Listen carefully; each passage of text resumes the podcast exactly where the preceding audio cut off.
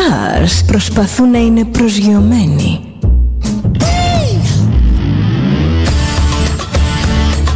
L Stars είναι συνέχεια στον αέρα. Συνέχεια στον αέρα. Στο Δέλτα ζεις μαζί του.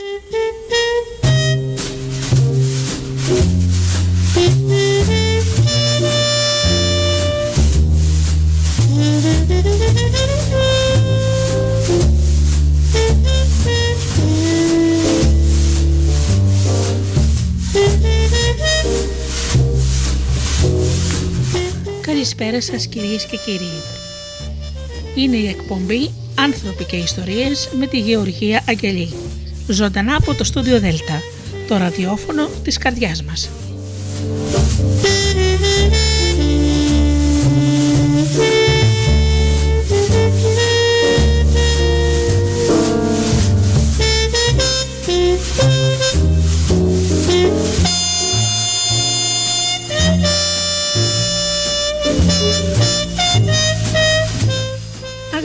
Φίλοι και πάλι μαζί εδώ στο στούντιο Δέλτα όπως πάντα κάθε Παρασκευή στις 8 το βράδυ.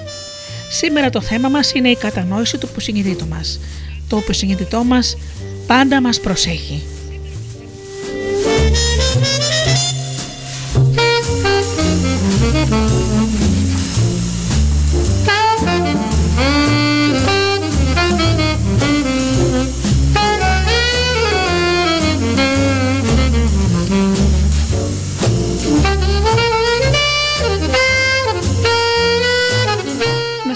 Σας καλησπερίσω φίλοι μου όλους εσάς που πληκτρολογείτε www.studiodelta.gr και βρίσκεστε εδώ μαζί μας στη σελίδα του σταθμού. Να καλησπερίσω και τους φίλους που μας ακούν από τις μουσικές συχνότητες τις οποίες φιλοξενούμαστε όπως είναι το Live 24.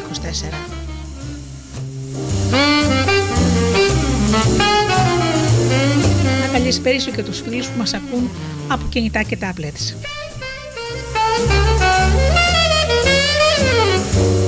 Και φυσικά την καλησπέρα μου στους συνεργάτες μου, τον Τζίμι, την Αφροδίτη και την Ώρα.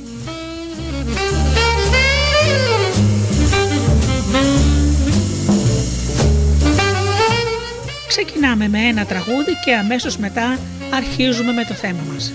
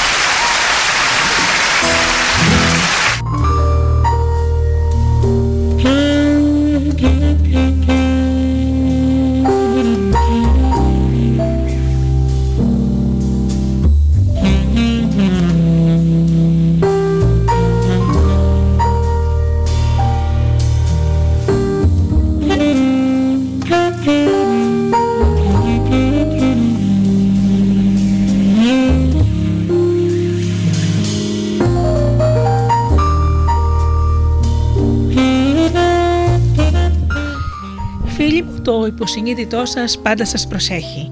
Είτε το ξέρετε είτε όχι, χρησιμοποιείτε ήδη συνεχώς το υποσυνείδητό σας. σω ανέλαβε το τιμόνι του αυτοκινήτου σας για μια ημίωρη διαδρομή από το γραφείο στο σπίτι, ενώ το συνειδητό σας ήταν αφιερωμένο σε ένα πρόβλημα που σας απασχολούσε. Ούτε που θυμάστε για πότε επιστρέψατε, και όμως με κάποιο τρόπο το αυτοκίνητό σας έφτασε σε ασφάλεια, σε ασφάλεια μπροστά στην πόρτα σας. Ίσως για μια ολόκληρη μέρα παλεύετε να θυμηθείτε ένα όνομα, αλλά όσο και αν προσπαθούσαν τα συνειδητά μέρη του εγκεφάλου σας να ανακτήσουν αυτή την πληροφορία, αυτό ήταν αδύνατον.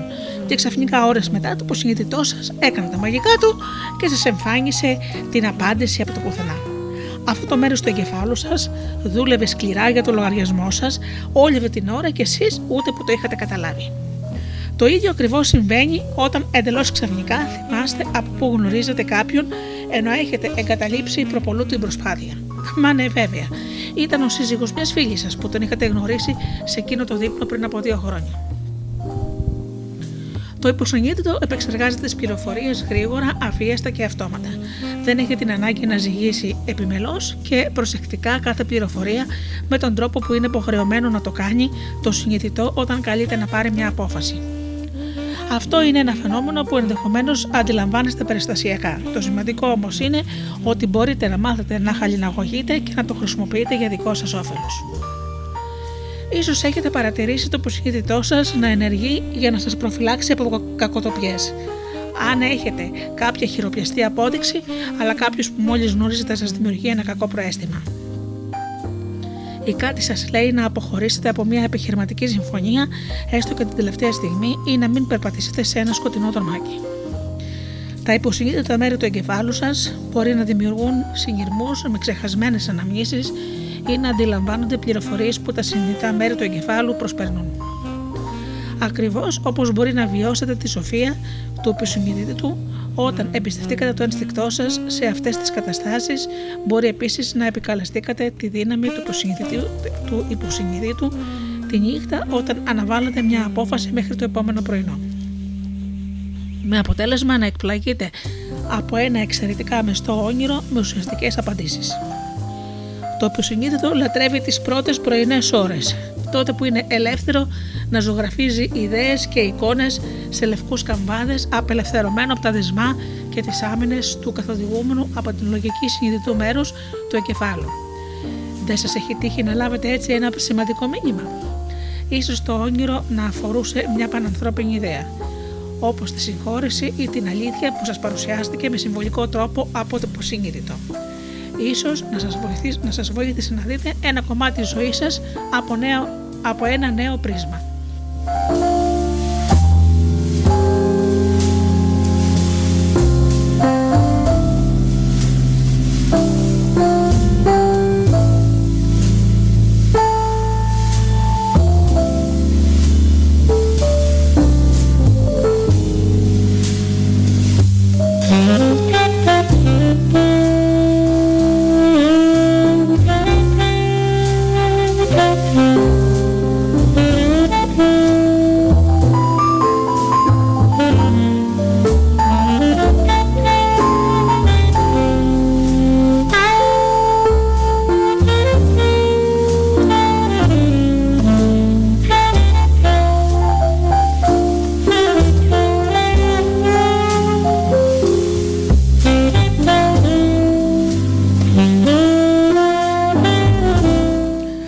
Υποσυνείδητο είναι παιχνιδιάρικο και σας βοηθά να αντιμετωπίσετε την ανία.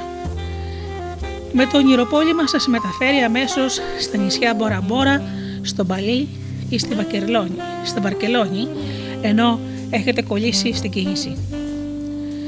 Στην πραγματικότητα μπορείτε να χρησιμοποιήσετε την χαρακτηριστική ικανότητα του υποσυνειδήτου να είστε κάπου ενώ δεν βρίσκεστε εκεί. Ακριβώς όπως όταν ονειροπολείτε, για να επιτύχετε κάθε είδους στόχο. Στόχο.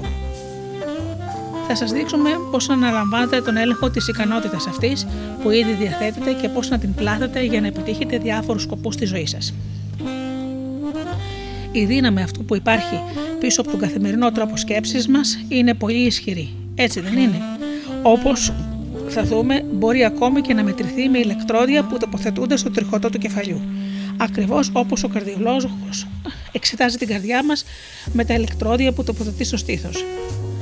Όταν το υποσυνείδητο εργάζεται, τα εγκεφαλικά κύματα που παρατηρούνται είναι αργά και διαφέρουν από τα γρήγορα εγκεφαλικά κύματα του συνειδητού που καταγράφονται όταν δουλεύετε στον υπολογιστή σας. Από πολλές απόψεις, τα κανάλια του συνειδητού εγκεφάλου μας με τις εξαιρετικά αναπτυγμένες αναλυτικές ικανότητες που διαθέτουν μπορούν να θεωρηθούν ταυτόχρονα ευλογία και κατάρα για όλους μας.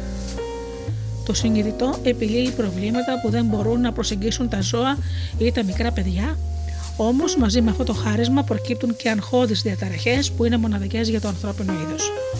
Το συνειδητό σηκώνει στην ουσία πολλά βάρη. Προκειμένου να καταλήξει σε μια απόφαση, πρέπει να ζυγίσει επιμελώς και προσεκτικά κάθε πληροφορία, ενώ αντίθετα το υποσυνείδητο παίρνει αστραπιαίες και ενστικτόδε αποφάσεις.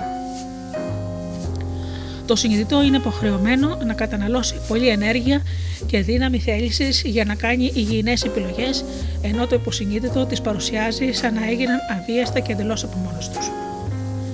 Τα αργά εγκεφαλικά κύματα του υποσυνείδητου μας μας κάνουν να νιώθουμε πολύ ωραία. Ακριβώς για αυτόν τον λόγο, ένα ποτό μετά τη δουλειά μας βοηθά να χαλαρώσουμε. Το αλκοόλ είναι βέβαια ένας τρόπος να αλλάζουμε την κατάσταση στην οποία βρίσκεται το μυαλό μας και δεν θα ήταν όμως καλύτερα να μαθαίναμε πώς να κάνουμε αυτή τη διαδρομή χωρίς να χρειάζεται να πάρουμε κάτι. Δεν θα σας άρεσε απλώς να κλείνετε τα μάτια σας και να επιβραδύνετε τον εγκέφαλό σας ώστε να μεταβαίνει σε μια ονειρική εκστατική κατάσταση όποτε θέλετε; Όταν μάθετε πώς να δαμάζετε το υποσυνείδητό σας, αυτή η μεταλλαγμένη χαλαρή κατάσταση θα αποτελεί για εσά πολύ περισσότερα από ένα τρόπο διαφυγής. Πραγματικά αναρωτιέμαι εάν θα εκπλαγείτε από το γεγονός ότι θα μπορέσετε να χρησιμοποιήσετε το υποσυνείδητό σας για να δημιουργήσετε τη πιο ευτυχισμένη και υγιή εκδοχή του εαυτού σας. Το υποσυνείδητο έχει τη δύναμη να σας βοηθήσει να φορτίσετε το μέλλον σας με την υποβολή θετικών ιδεών. Ποια από τις υποπεπιθήσει σας πιστεύετε θα σας προετοίμαζε για τις επιτυχίες που ήδη έχετε στη ζωή σας; Η δύναμη των πεπιθήσεων είναι απίστευτα ισχυρή, έτσι δεν είναι; Οι υπεπιθήσεις μπορούν να σας παγιδεύσουν και να σας οδηγήσουν στην αποτυχία, αλλά μπορούν επίσης να σας εμψυχώσουν ώστε να πετύχετε το σκοπό σας, οπότε καλό είναι να τις αντιμετωπίζετε προσεκτικά. Οι άνθρωποι με τα ισχυρότερα υποσυνείδητα είναι στην πραγματικότητα οι πιο δεκτικοί στην υποβολή, ενώ οι εγκέφαλοι τους εμφανίζουν μεγαλύτερη αυθονία αργών εγκεφαλικών κυμάτων. Οι πεπιθήσεις έχουν ακόμα μεγαλύτερη επίδραση στις ζωές αυτών των ανθρώπων από ότι σε ένα μέσο άνθρωπο. Και λάβατε υπόψη σας το εξής: Το γεγονός και μόνο ότι διαβάζετε και ακούτε διάφορα βιβλία σημαίνει ότι πιθανότατα ανήκετε σε αυτή την κατηγορία. Τα άτομα με εξαιρετική ευφυΐα, διέστηση που μπορούν να βυθιστούν σε βιβλία, θεατρικά έργα, ταινίες, έργα τέχνης, στη μουσική ή στον αθλητισμό, τείνουν να έχουν ισχυρά υποσυνείδητα με υψηλότερα από το μέσο όρο επίπεδα ονειρικών εγκεφαλικών κυμάτων. Θα μπορούσαμε επίσης να διδάξουμε πώς να χρησιμοποιείτε αυτό το μοναδικό ισχυρό υποσυνείδητο που διαθέτεται προς όφελός σας. Α εξηγήσουμε λοιπόν την ορολογία. Πρώτο προχωρήσουμε είναι πολύ σημαντικό να σας εξηγήσω γιατί λέμε τη λέξη υποσυνείδητο στη ζωή μας.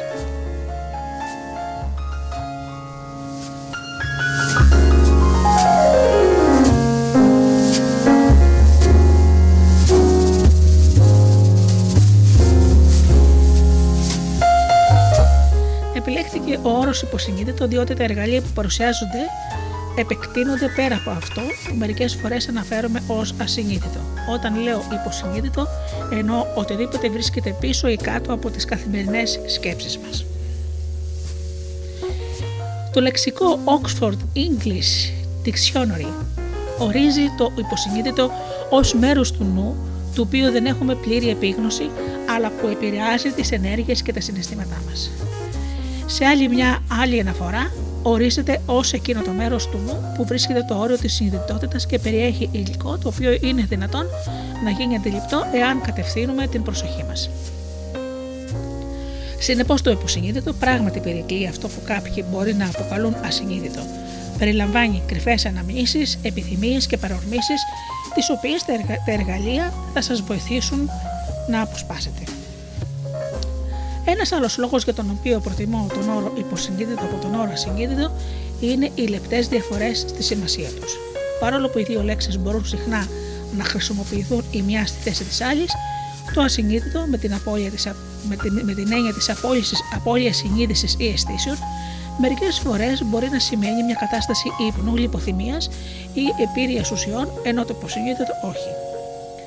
Είναι επίσης πολύ σημαντικό να διευκρινίσουμε ότι όταν βρισκόμαστε σε μια κατάσταση όπου επικρατεί το υποσυνείδητο, δεν είμαστε κοιμισμένοι.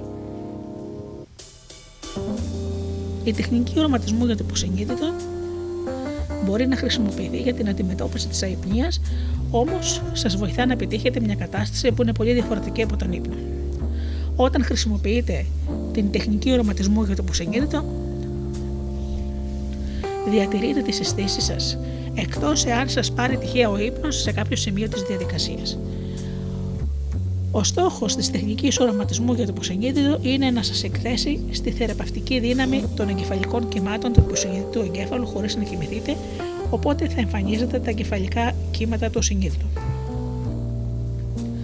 Όταν χρησιμοποιείτε αυτή τη τεχνική του οραματισμού για το υποσυνείδητο, είστε σε μια κατάσταση μεταξύ ύπνου και εξύπνου. Πρόκειται στην ουσία για μια κατάσταση πολύ κοντινότερη στα όνειρα από ό,τι στον ύπνο και μπορείτε πράγματι να χρησιμοποιήσετε αυτή τη τεχνική για να σας βοηθήσει να ονειρεύεστε ενώ είστε ξύπνοι. Επίσης, αν υποφέρετε από έλλειψη ύμνου, μια μικρή συνεδρία τεχνικής οραματισμού του υποσυνείδητου θα σας βοηθήσει να ξεκουραστείτε και να, να ανανεωθείτε. Η λέξη συνείδητος μπορεί επίσης να έχει και άλλες ερμηνείες και να σημαίνει αυτόν που δεν έχει συνείδηση ή που είναι ανίδιος ή ασυναίσθητος. Η τεχνική οραματισμού του υποσυνείδητου όμως, στην οποία θα εξασκηθείτε βεβαίως ε, μόνοι σας, προάγει ακριβώς ένα συνειδητό τρόπο ζωής βασισμένο στην επίγνωση και στην δυνατικότητα. Πρόκειται για μια φιλοσοφία που σας δίνει τη δύναμη να βγείτε εκεί έξω και να δημιουργήσετε τη ζωή που γεννηθήκατε για να ζήσετε. Πρωτού λοιπόν πούμε μερικά πράγματα για αυτό το πρόγραμμα της τεχνικής οραματισμού του υποσυνείδητου, θα πούμε μερικές επιστημονικές αποδείξεις που υπάρχουν για τη δύναμη του υποσυνείδητου εγκεφάλου.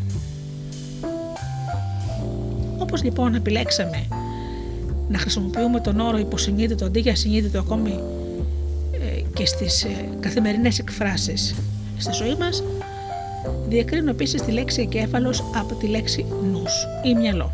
Παρόλο που κάποιες φορές οι λέξεις εγκέφαλος και νους θα μπορούσαν να χρησιμοποιηθούν η μία στη θέση της άλλης, ο νους είναι διαφορετικός από τον εγκέφαλο.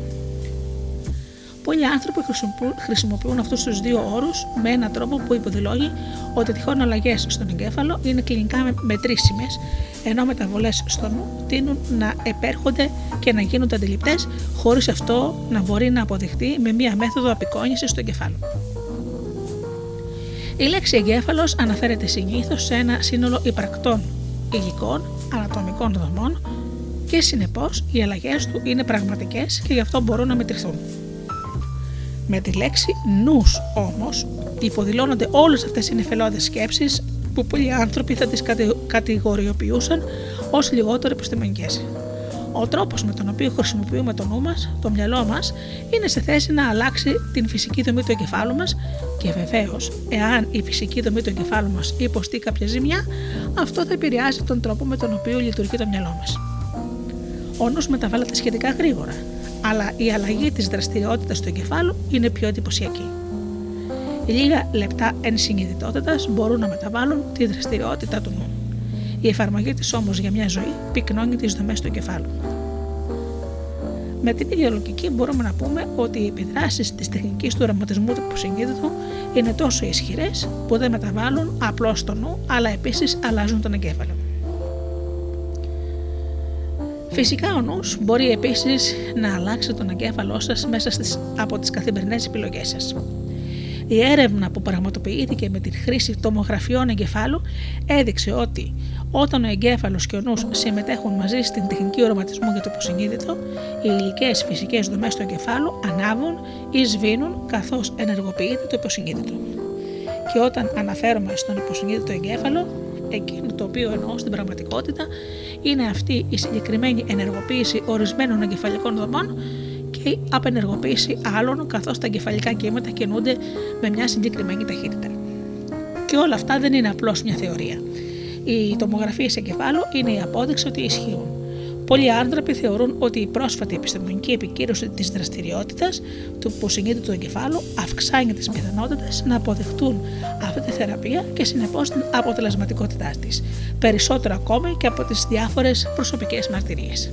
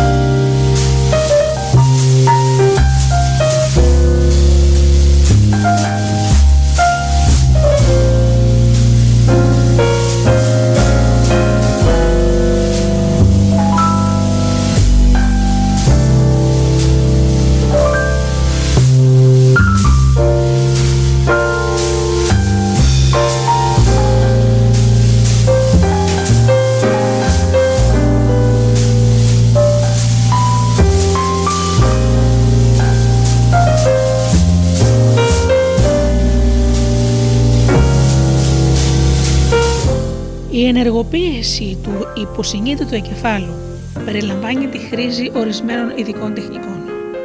Κάποιες μορφέ τους μπορούν να χρησιμοποιηθούν ακόμα και σε ζώα. Για παράδειγμα, αν κρατήσετε το ράμφος μιας κότας στο έδαφος και σχεδιάζετε, και σχεδιάζετε με μια κοιμωλία και με αργές κινήσεις μια ευθεία γραμμή που να απομακρύνεται από το ράμφος, η κότα θα υπνοτιστεί και θα παραμείνει ακίνητη. Πρόκειται για ένα φαινόμενο που δεν διαφέρει πολύ από κάποιες από τις τεχνικές οραματισμούς που χρησιμοποιούνται για την ενεργοποίηση του υποσυνείδητου εγκεφάλου στον άνθρωπο. Ομολογουμένως βέβαια, ο δικός μας εγκέφαλος είναι πολύ πιο εξελιγμένος από αυτόν της κόρτα. Και ίσως οι ήχοι και οι εικόνες από τα κινητά μας να είναι η κοιμωλή που υπνοτίζει τον ανθρώπινο εγκέφαλό μας. Η διαφορά ανάμεσα στα ζώα και τους ανθρώπους έγκυται σε αυτό που εμείς μπορούμε να κάνουμε με το υποσυνείδητό μας και με τη δύναμη της υποβολής. Η υποστημονική έρευνα έχει αποδείξει επανελειμμένα την απόλυτη δύναμη της υποβολής. Στην πραγματικότητα, η υποσυνείδητη υποβολή είναι αυτή που κρύβεται πίσω από το φαινόμενο πλασέμπο που μεταμορφώνει τα χάπια από ζάχαρη σε πανίσχυρες θεραπείες. Μια έρευνα που δημοσιεύτηκε το 2017 και αφορά αυτό που αποκαλείται ανοιχτή μελέτη με εικονικό φάρμακο είναι πολύ συναρπαστική καθώς υποστηρίζει τη δύναμη του υποσυνείδητου και την δυνατότητα υποβολής. Σε αντίθεση με τις κλασικές μελέτες με εικονικό φάρμακο, όπως ονομάζεται επίσημα το πλαζέμπο, όπου ο ασθενής δεν γνωρίζει αν παίρνει χάπι ζάχαρης ή το πραγματικό φάρμακο, στις ανοιχτές μελέτες με εικονικό φάρμακο οι ασθενείς έχουν ενημερωθεί ότι ναι, είναι βέβαιο ότι θα λάβει το χάπι ζάχαρης. Ο γιατρός το χορηγεί με την χρήση θετικής υποβολής, λέγοντας στον ασθενή ότι παρόλο που είναι πράγματι πλασέμπο, έχει δειχθεί ότι οδηγεί σε βελτίωση μέσω θεραπευτικών διεργασιών που ξεκινούν από το νου. Άλλωστε, ξέρουμε ότι αυτός είναι ο μηχανισμός δράσης των πλασέμπο, έτσι δεν είναι; Σε μια ανασκόπηση πέντε ανοιχτών μελετών με εικονικό φάρμακο, όπου οι ασθενείς ήξεραν ότι δεν έπαιρναν κανένα πραγματικό φάρμακο, δείχτηκε ότι το πλασέμπο έχει θετική επίδραση στον, στο σύνδρομο ευερέθηση του εδρεύου, στην κατάθλιψη, την οσφιαλγία, την διαταραχή ελληματικής προσοχής, υπερκινητικότητας και την αλλεργική ρινίτιδα. Το φαινόμενο πλασέμπο φτάνει ακόμη και μέχρι το χρώμα του χαπιού. Γιατί ο εγκέφαλός μας συσχετίζει ορισμένα χρώματα με συγκεκριμένες επιδράσεις, καθιστώντας έτσι ένα χάπι περισσότερο ή λιγότερο αποτελεσματικό. Υπάρχει άλλη μια ενδιαφέρουσα σκέψη που αξίζει να ληφθεί υπόψη. Οι παρενέργειες του φαρμάκου θα μπορούσαν να ευθύνονται εν μέρη για το γεγονός ότι οι ασθενείς που συμμετέχουν στις μελέτες αναφέρουν βελτίωση των συμπτωμάτων τους. Εάν λαμβάνετε μέρος σε μια κλασική διπλά τυφλή ελεγχόμενη με εικονικό φάρμακο μελέτη για την κατάθλιψη, όπου οι μισοί ασθενείς παίρνουν τα χάπια ζάχαρης και άλλοι μισοί παίρνουν το πραγματικό αντικαταθλιπτικό χάπι ή κόπος ή η ναυτία που θα νιώθετε, θα μπορούσε να αποτελεί ένδειξη ότι παίρνετε το πραγματικό φάρμακο. Αυτό θα μπορούσε να επηρεάσει την πεποίθησή σας ότι παίρνετε ένα πανίσχυρο φάρμακο που έχει σχεδιαστεί για να βελτιώνει τη διάθεσή σας. Οπότε, χάρη σε αυτή την πεποίθηση, θα ήταν ενδεχομένως πιθανότερο να βαθμολογίζετε τη διάθεσή σας ως ανεβασμένη. Ίσως να, να αναρωτιέστε εάν κάτι τέτοιο θα μπορούσε για παράδειγμα σε μια μελέτη που συγκρίνει μια φυσική θεραπεία με ένα συνταγογραφούμενο φάρμακο να δημιουργήσει μια μεροληψία ή συστηματικό σφάλμα όπως ονομάζεται επίσης στην στατιστική που θα λειτουργούσε κατά των φυσικών θεραπείων. Για να μην υπησέρχεται πραγματικά καθόλου η παράμετρος της μεροληψίας σε μια μελέτη, ίσως θα πρέπει και τα χάπια ζάχαρης που χορηγούνται στους συμμετέχοντες να έχουν κάποιο είδους παρενέργεια. Υπάρχουν κάποιες μελέτες όπου χρησιμοποιήθηκε ακριβώς αυτό, δηλαδή ένα δραστικό εικονικό φάρμακο με παρενέργειες, αλλά είναι πολύ λίγες. Εάν οι μεγάλες φαρμακευτικές εταιρείες δοκίμασαν όλα τα φάρμακά τους σε μελέτες απευθείας σύγκρισης με δραστικά εικονικά φάρμακα, πραγματικά αναρωτιέμαι πόσα φάρμακα θα λάμβαναν τελικά την πολυπόθετη έγκριση για την κυκλοφορία στην αγορά. Φαίνεται ότι οι δυσάρεστες παρενέργειες των φαρμάκων δρούν τελικά υπέρ, υπέρ τους μέσω του συστήματος πεπιθήσεων του υποσυνείδητου εγκεφάλου μας. Ένα πράγμα που είναι σίγουρο πάντως και αυτό είναι η πανίσχυρη δύναμη των πεπιθήσεών μας.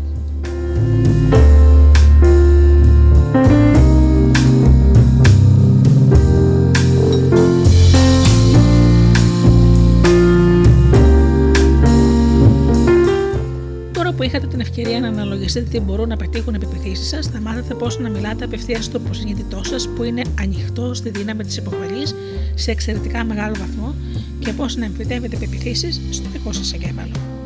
Αυτό το κόλπο γίνεται ακόμη πιο αποτελεσματικό όταν έχετε ενεργοποιήσει τα αργά εγκεφαλικά κύματα του υποσυνείδητου με τη βοήθεια εργαλείων που σύντομα θα μάθετε. Είναι σημαντικό να ξέρετε ότι το υποσυνείδητο προτιμά την θετική προσέγγιση, την νοηρή απεικόνηση και τις μεταφορές έναντι της αρνητικής προσέγγισης και της ορθολογικής συλλογιστικής. Οραματισμοί που είναι πλούσιοι σε θεραπευτικές απεικονίσεις μπορούν κυριολεκτικά να γραφτούν στα τμήματα του εγκεφάλου όπου αποθηκεύονται οι τραυματικές εικόνες. Αυτό μπορεί να εξηγηθεί εν μέρη από το γεγονός ότι η ύπνωση και η καθοδηγούμενη νοερή απεικόνηση επηρεάζουν τη δεξιά πλευρά του εγκεφάλου, που είναι η πλευρά η οποία ελέγχει τη δημιουργικότητα, τα αισθήματα και τη διέστηση. Μπορεί, μπορεί να έχετε ήδη αντιληφθεί, όπως και τόσο πολλοί από, από διάφορους ασθενείς, ότι ο υποσυνείδητος εγκέφαλος πάντα σας φροντίσει και σας βοηθά να ξεκλειδώσετε το κελάρι των δυνάμεων και των έμφυτων ικανοτήτων που ήδη έχετε μέσα σας. Φανταστικό δεν είναι;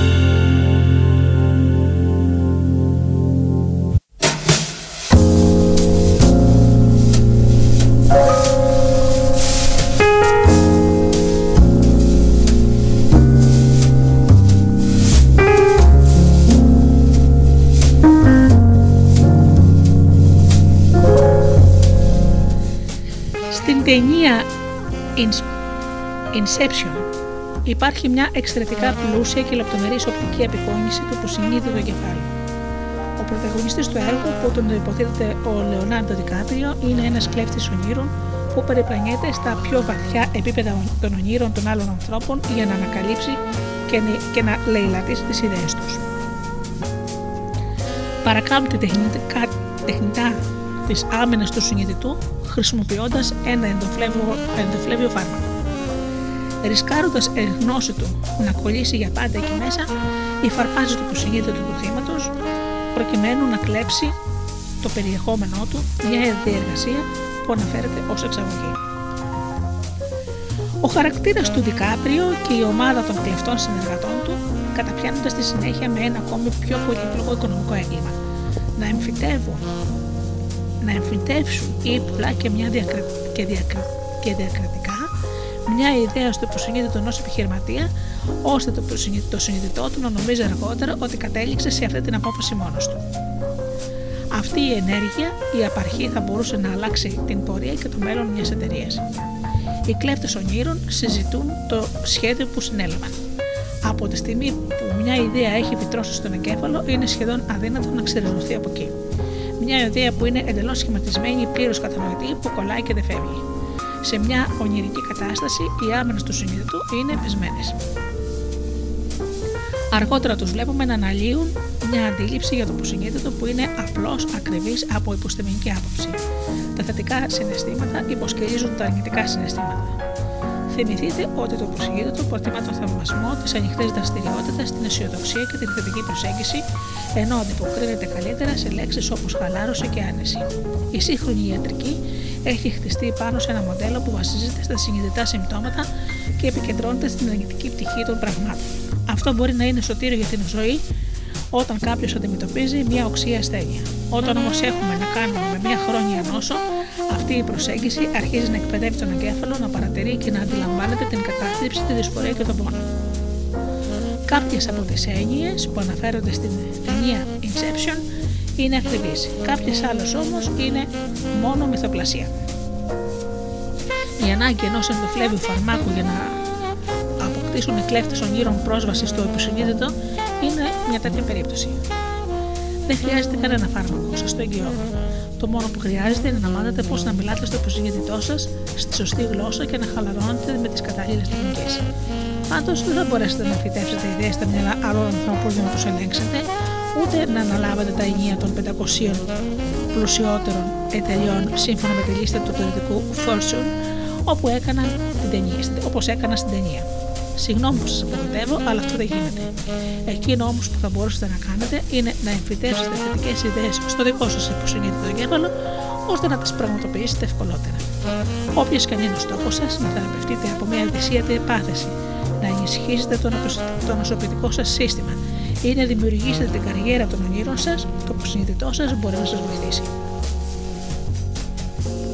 Θα θέλατε να ελέγξετε αυτή τη τεράστια δύναμη. Οι περισσότεροι άνθρωποι τα καταφέρουν πολύ ευκολότερα από ό,τι φαντάζονται.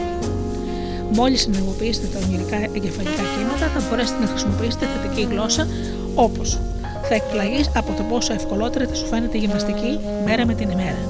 Δεν είναι επιστημονική φαντασία, είναι επιστήμη. Μπορεί να το παρατηρήσετε αύριο ή την επόμενη εβδομάδα, αλλά κάποια στιγμή μια σκέψη από το που συνείδητό σας θα αναδεθεί μπροστά σας σαν συνείδητη σκέψη. Θα σκεφτείτε, θα ήθελα στα αλήθεια να πάω για τρέξιμο τώρα. Θα εκπλαγείτε από το πόσο πολύ θα θέλατε να πάτε για, για τρέξιμο. Για πρώτη φορά στα τόσα χρόνια και δεν θα έχετε παρά να ευχαριστήσετε το υποσυνείδητό σας για αυτό το αβίωστο θετικό αποτέλεσμα.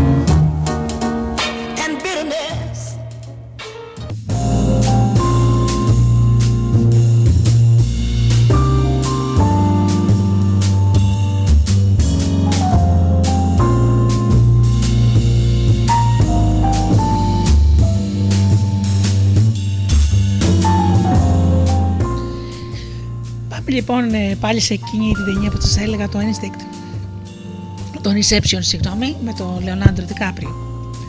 Ο χαρακτήρας λοιπόν του Δικάπριο πάντως δεν περιπλανιέται ψάχνοντας μόνο στα υποσυνείδητα των άλλων. Περιπλανιέται και στο δικό του υποσυνείδητο εγκέφαλο. Ένα παλαιομοδίτικο ασανσέρ με χειροκίνητη σιδερένια πόρτα τον κατεβάζει όσα πατώματα θέλει. Κάθε πάτωμα που αφήνει πίσω του καθώς το κατεβαίνει τον οδηγεί σε όλο και βαθύτερες αναμνήσεις. Στο τελευταίο πάτωμα, στο υπόγειο, κρατάει κλειδωμένη μια πολύ σκοτεινή μνήμη. Δεν υπάρχει κανένας λόγος ανησυχίας. Στους περισσότερους ανθρώπους, αυτά τα χαμηλότερα πατώματα δεν περιέχουν παρά διαπλαστικές πρώιμες αναμνήσεις που είναι πολύ θετικές. Αυτή τη διαδρομή μπορείτε να την ακολουθήσετε κι εσείς. Το μόνο που χρειάζεστε για να το κάνετε είναι τα σωστά εργαλεία για να προσπελάσετε το υποσυνείδητό σας βυθιστείτε σε έναν κόσμο που είναι γεμάτος από φαινομενικά αβελίωτο ρυθμό ξεχασμένων αναμνήσεων, αφηρημένων σκέψεων και εθέριων βασιλείων που περιμένουν να ανακαλυφθούν. Σε κάποιο υπόγειο μέρος του εγκεφάλου σας θα σκοτάψετε ίσως σε ένα σκονισμένο δουλάπι και θα ανακαλύψετε έναν φάκελο με μία ανάμνηση που δεν είχατε σκεφτεί εδώ και δεκαετίες. Μπορεί να είχατε ένα προαίσθημα ότι θα ήταν εκεί ή μπορεί και να είχατε ξεχάσει εντελώς την ύπαρξή της. Κάτι σε αυτή την ανάμνηση ίσως ρίξει φως στο ανεξήγητο μέχρι τώρα και τόσο έντονο τρόπο με τον οποίο αντιδράτε σήμερα σε, μια, σε κάτι συγκεκριμένο. Εάν, όπως ο χαρακτήρας του Ντικάπριου στην ταινία, συναντήσετε μια σκοτεινή ανάμνηση, θα πρέπει να τη διαγράψετε από το φάκελο ή να περιορίσετε την επίδρασή της. Μπορεί να θελήσετε να μετακινήσετε αυτή τη σκέψη σε ένα άλλο ντουλάπι. Το υποσυνείδητό σας έχει τη δύναμη να συρρυκνώσει αυτή τη σκοτεινή ανάμνηση και να κάνει την στρίγκλα αρνάκι. Μπορείτε, μπορείτε να πάρετε ένα ροζ μαρκαδόρο και να σημειώσετε μερικά από τα καλά πράγματα αυτής της ανάμνησης που τα έχετε ξεχάσει, ώστε να αρχίσει να φαίνεται διαφορετική από εδώ και μπρος. Εάν το θελήσετε, το υποσυνείδητό σας θα τακτοποιήσει τους φακέλους με έναν διαφορετικό τρόπο που σας βοηθά να βλέπετε τη ζωή σας με περισσότερη αυτοπεποίθηση και χωρίς έννοιες. Ό,τι και αν αποφασίσετε να κάνετε με τους φακέλους αυτούς, σας προσκαλώ να εξορμήσετε κατευθείαν μέσα στο υποσυνείδητό σας και να δημιουργήσετε βαθιές, έντονες και αβίαστες αλλαγές. Εκτός από το να επισκέπτεστε το, το παρελθόν σας, μπορείτε επίσης να χρησιμοποιήσετε το υποσυνείδητό σας για να προχωράτε μπροστά και να ρίχνετε ματιές στο μέλλον σας. Κάντε πρόβα στο μυαλό σας, κάτι που δεν έχει συμβεί ακόμη και σπάστε ένα φαινομενικά αδύνατο έργο σε πολλά εφικτά μικροέργα. Παρατηρήστε πως οι λεγόμενοι στόχοι SMART από τις αγγλικές λέξεις specific, measurable,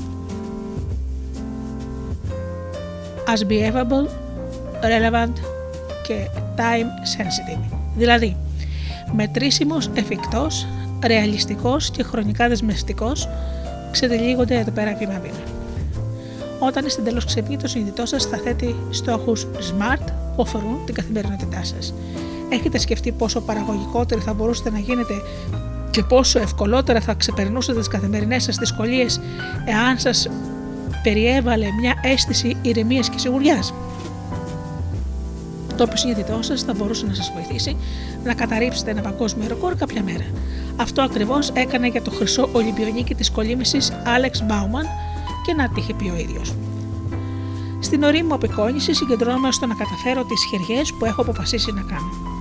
Ένα τέταρτο περίπου πριν από τον αγώνα τον οραματίζομαι πάντοτε ολόκληρο με, το, με, με ολόκληρο το μυαλό μου. Σκέφτομαι μόνο το δικό μου αγώνα και τίποτε άλλο. Προσπαθώ να κάνω νοερά αυτές τις χεριές και έπειτα από αυτό είμαι έτοιμος. Με τα χρόνια τελειοποίησα τον οραματισμό μου όλο και περισσότερο. Έτσι κατέκτησα το παγκόσμιο ρεκόρ και κέρδισα τα Ολυμπιακά μετάλλια και αυτό είναι ένα πραγματικό μυστικό. Με τον ίδιο τρόπο που το υποσυνείδητο βοήθησε τον Άλεξ Μπάουμαν να κάνει παγκόσμιο ρεκόρ, βοήθησε και τον δόκτορα Μίλτον Έριξον να ξαναπερπατήσει. Όταν ήταν 17 ετών, παρέλυσε εξαιτίας πολιομελίτιδας. Κατά τη διάρκεια της ανάρρωσής του, ανίκανος να μιλήσει και να περπατήσει, ενεργοποίησε το υποσυνείδητό του ώστε σιγά σιγά να διδάξει από την αρχή τον εαυτό του πώς να μιλάει και να περπατάει. Τελικά έγινε ψυχίατρος και ίδρυσε την Αμερικανική Εταιρεία Κλινικής Ήπνωση, στην οποία ολοκλήρωσε πολλοί κόσμος ε, για τις προχωρημένες του εκπαιδεύσεις και τις τεχνικές του. Εάν αναρώνονται από μια κρανιογκεφαλική κάκουση, από ένα αγκιακό εγκεφαλικό επεισόδιο ή από ένα τροχαίο δυστύχημα,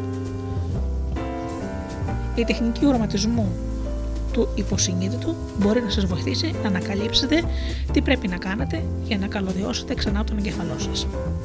Η νεωρή απεικόνηση και ο οραματισμός είναι πανίσχυρα έργα του υποσυνείδητου.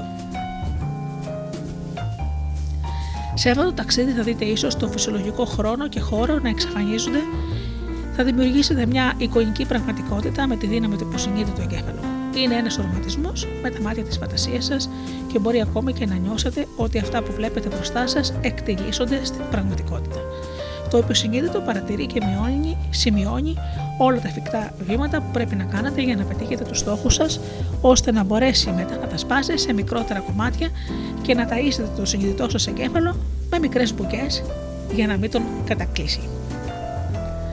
Φανταστείτε το υποσυνείδητο είναι ολόκληρη η μνήμη του έξυπνου κινητού σας που βρίσκεται στο υπολογιστικό νέφος ενώ το συνειδητό είναι η μικρή κάρτα μνήμης των 8 GB που βρίσκεται μέσα στο τηλέφωνο και μπορεί να χωρέσει μια περιορισμένη ποσότητα φωτογραφιών, τραγουδιών και εφαρμογών κάθε φορά.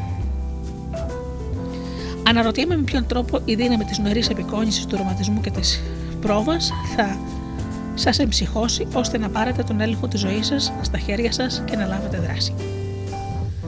Αυτή η φιλοσοφία που είναι προσανατολισμένη προς, το, προς τον υποσυνείδητο εγκέφαλο εμψυχώνει τους ανθρώπους να αποκτήσουν μεγαλύτερο έλεγχο στην καθημερινότητά τους. Με πολλούς τρόπους μας βοηθά να απομακρυνθούμε από τα κρυφά και έμεσα μηνύματα των διαφημίσεων και των φαρμακευτικών εταιριών που είναι σχεδιασμένα ακριβώς να σαγηνεύουν το υποσυνείδητό μας είναι σαν να μας λένε: Ναι, είστε κουρασμένοι και άρρωστοι, έτσι δεν είναι; Νιώθετε πονεμένοι και θλιμμένοι, έτσι δεν νιώθετε; Ναι, έτσι ακριβώς. Ξέρετε τι πρέπει να κάνετε. Το φάρμακό μας θα σας φτιάξει. Το ξέρετε ότι το έχετε ανάγκη. Πάρτε το και θα νιώσετε πολύ καλά, όσο και αυτή η ευτυχισμένη χαμογελαστή γυναίκα. Οι εικόνες εμφυτεύονται στο μυαλό σας και εκεί αντιστοιχίζονται με μία πεποίθηση. Βλέπετε μια γυναίκα συνοφριωμένη και θλιμμένη πρωτού πάρει το χάπι και μετά τη βλέπετε χαρούμενη και ευτυχισμένη.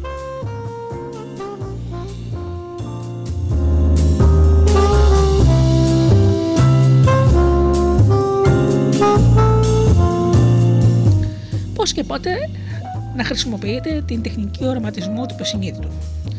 Θα μάθετε πώς να τη χρησιμοποιείτε ως αυτοκαθοδηγούμενο εργαλείο.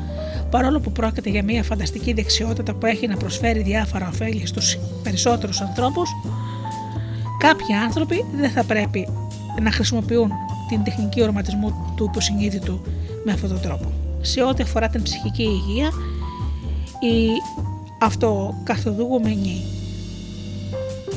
τεχνική οραματισμού του υποσυνείδητου δεν αποτελεί υποκατάστατο ούτε για την ουσιλία ούτε για την εξονοσοκομιακή εντατική θεραπεία όταν υπάρχουν βαριά ή δυνητικά απειλητικά για τη ζωή συμπτώματα. Για κάποιες καταστάσεις, όπως για παράδειγμα νευρική ανορεξία ή ο εθισμός σε φάρμακα, είναι απαραίτητη η συνδυαστική φροντίδα από μια ομάδα επαγγελματιών υγείας που θα αγκαλιάσει τον ασθενή. Αυτή η τεχνική οραματισμού είναι ένα εργαλείο που θα μπορούσε να αποτελέσει μέρος του θεραπευτικού πλάνου σε νοσηλευόμενους ασθενείς, όπως ακριβώς ο διαλογισμός. Σε οξύες καταστάσεις, όπως αυτές, η τεχνική οραματισμού του υποσυνείδητου δεν θα πρέπει να αποτελεί υποκατάστατο της περίθαλψης, μπορεί όμως να είναι ένα σπουδαίο συμπλήρωμα. Επίσης, άτομα που έχουν διαγνωστεί με κάποια μείζωνα αποσυνδετική διαταραχή, π.χ. αποσυνδετική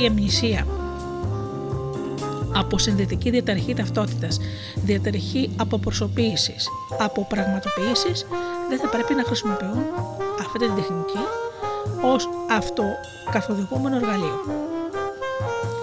Έχω δει ότι η τεχνική οραματισμού του υποσυνείδητου είναι εξαιρετικά αποτελεσματική σε αυτές τις διαταραχέ, όμως πρέπει να εφαρμόζεται σε κατηδίαν εξω... εξατομικευμένη μορφή από τον θεραπευτή. Σε αυτές τις οξύς καταστάσεις η τεχνική οραματισμού του υποσυνείδητου θα πρέπει να εφαρμόζεται αποκλειστικά από εξειδικευμένο επαγγελματία υγείας. Δεδομένης της ικανότητας αυτής της τεχνικής να παράγει οπτικές και ακουστικές ψευδεστήσεις, δεν πρέπει να χρησιμοποιείται όταν υπάρχει διάγνωση σχιζοφρένειας ή διπολικής διαταραχής. Σε ό,τι αφορά τη σωματική υγεία, η τεχνική οραματισμού μπορεί να συμπληρώνει τη θεραπευτική αντιμετώπιση ειδησία των υποθέσεων, αλλά δεν σημαίνει ότι θα πρέπει να καταλήψετε όλες τις άλλες αγωγές που ακολουθείτε. Να συμβουλέψετε πάντα τον γιατρό σας που, που συνταγογραφεί τα φάρμακά σας πρωτού κάνετε οποιαδήποτε αλλαγή από φαρμακευτική αγωγή ή στο θεραπευτικό πλάνο που ακολουθείτε. Η τεχνική οραματισμού του του μπορεί επίσης να είναι εξαιρετικά αποτελεσματική στην αντιμετώπιση του πόνου. Άρα βεβαιωθείτε πρώτα ότι, έχετε αποκλειστεί, ότι έχει αποκλειστεί η πιθανότητα κάποιας σοβαρής νόσου και μετά να χρησιμοποιήσετε αυτή την τεχνική. Προφανώς δεν θέλετε να εκπαιδεύσετε τον εγκέφαλό σας να μην ακούει τη σιρήνα όταν δίπλα σας μένετε μια τεράστια πυρκαγιά. Ο πόνος προσπαθεί ενδεχομένως να σας πει κάτι. Σε ό,τι αφορά δικαστικές εκκρεμότητες, ισχύουν οι ίδιοι κανόνες. Ολοκληρώστε πρώτα τις δικαστικές διαδικασίες ή καταθέστε τη μαρτυρία σας και μετά χρησιμοποιείτε την τεχνική οραματισμού. Αν είστε θύμα κακοποίησης ή αν έχετε επιβιώσει από τροχαίο δυστύχημα με εγκατάλειψη και πρέπει να καταθέσετε στο δικαστήριο, κάντε αυτό πρώτα. Το υποσυνείδητο είναι τόσο αποτελεσματικό ώστε να πατάει τα κουμπιά της διαγραφής και της επεξεργασίας, που η κατάθεσή σας μπορεί να μην γίνει αποδεκτή από το δικαστήριο, εάν το υποσυνείδητό σας έχει με οποιοδήποτε τρόπο επηρεάσει τη μνήμη σας. Μόλις ολοκληρώσετε την παρουσία σας στο δικαστήριο ή τελειώσετε με την κατάθεσή σας ως μάρτυρα, τότε μπορείτε να χρησιμοποιήσετε την τεχνική οραματισμού για να διαλέξετε τι ακριβώς θέλετε εσείς να διαγράψετε ή να επεξεργαστείτε ώστε να απελευθερωθείτε από οποιοδήποτε, οποιασδήποτε εικόνες ή αναμνήσεις σας κατατρέχουν. Είναι πολύ σημαντικό να καταλάβετε ότι η αυτοκαθοδηγούμενη μορφή της τεχνικής οραματισμού που υπάρχει σε πολλά βιβλία δεν εμφυλτεύει ψεύτικες αναμνήσεις. Το μόνο σκούντιμα είναι προς την κατεύθυνση οποιοδήποτε πράγματος είναι το καλύτερο για σας προς τις θετικές σκέψεις και την αισιοδοξία. Όπως αντιλαμβάνεστε, η υποβολή είναι απίστευτα ισχυρή. Παρόλο που τα συνταγογραφούμενα φάρμακα μπορεί πράγματι να αποτελούν μέρος της λύσης για κάποιους που τα χρειάζονται στα αλήθεια, οι καθημερινές επιλογές σας, η νοοτροπία σας, η καθημερινή διατροφή σας, η τακτική άσκηση, η πνευματική εξάσκηση, η δύναμη της ελπίδας και οι σχέσει σας διαδραματίζουν έναν πολύ πιο βαθύ και διαρκή ρόλο στην υγεία και την ευτυχία σας. Ενστικτοδό όλοι γνωρίζουμε σε ποιο βαθμό ότι αυτό είναι αλήθεια. Στο κάτω-κάτω της γραφής, κανένα χάπι δεν έχει την ικανότητα να σας στείλει στο διάδρομο για τρέξιμο και να σας κάνει να λαχταράτε τα λαχανικά ή να σας βοηθήσει να αρχίσετε να επικοινωνείτε πιο ανοιχτά με τον σύντροφό σας. Ακριβώς για αυτόν τον λόγο είμαι ένθερμο Είμαι ένθερμη υποστηρικτρία της συμπεριφοριστικής συνιστώσας της γνωσιακής συμπεριφοριστικής θεραπείας. Οι πράξεις μας είναι το σημαντικότερο συστατικό της συνταγής εάν θέλουμε να αλλάξουμε τη ζωή μας. Το να γεμίζουμε κάθε μέρα τη ζωή μας με παραγωγικά ευχάριστα γεγονότα που έχουν κάποιο σκοπό είναι πανίσχυρο αντικαταθλιπτικό. Η δύναμη της συνθετικής θεραπείας μπορεί να βοηθήσει αυτούς που ήδη παίρνουν συμπληρώματα ή κάποια φάρμακα. Εάν ακολουθείτε οποιαδήποτε συνταγογραφούμενη φαρμακευτική αγωγή, τροφοδοτήστε την ακόμα περισσότερο με τη δύναμη του του εγκέφαλου και θα δείτε πιθανώς τον εαυτό σας να μεταλλάσσετε από παθητικό καταναλωτή χαπιών σε ενεργητικό, σε ενεργητικό κατακτητή, σε αυτόν που κάνει τα λόγια πράξης και πιθανόν αυτή η νέα ενδυνάμωση θα αποτελέσει μέρος της οριστικής θεραπείας σας.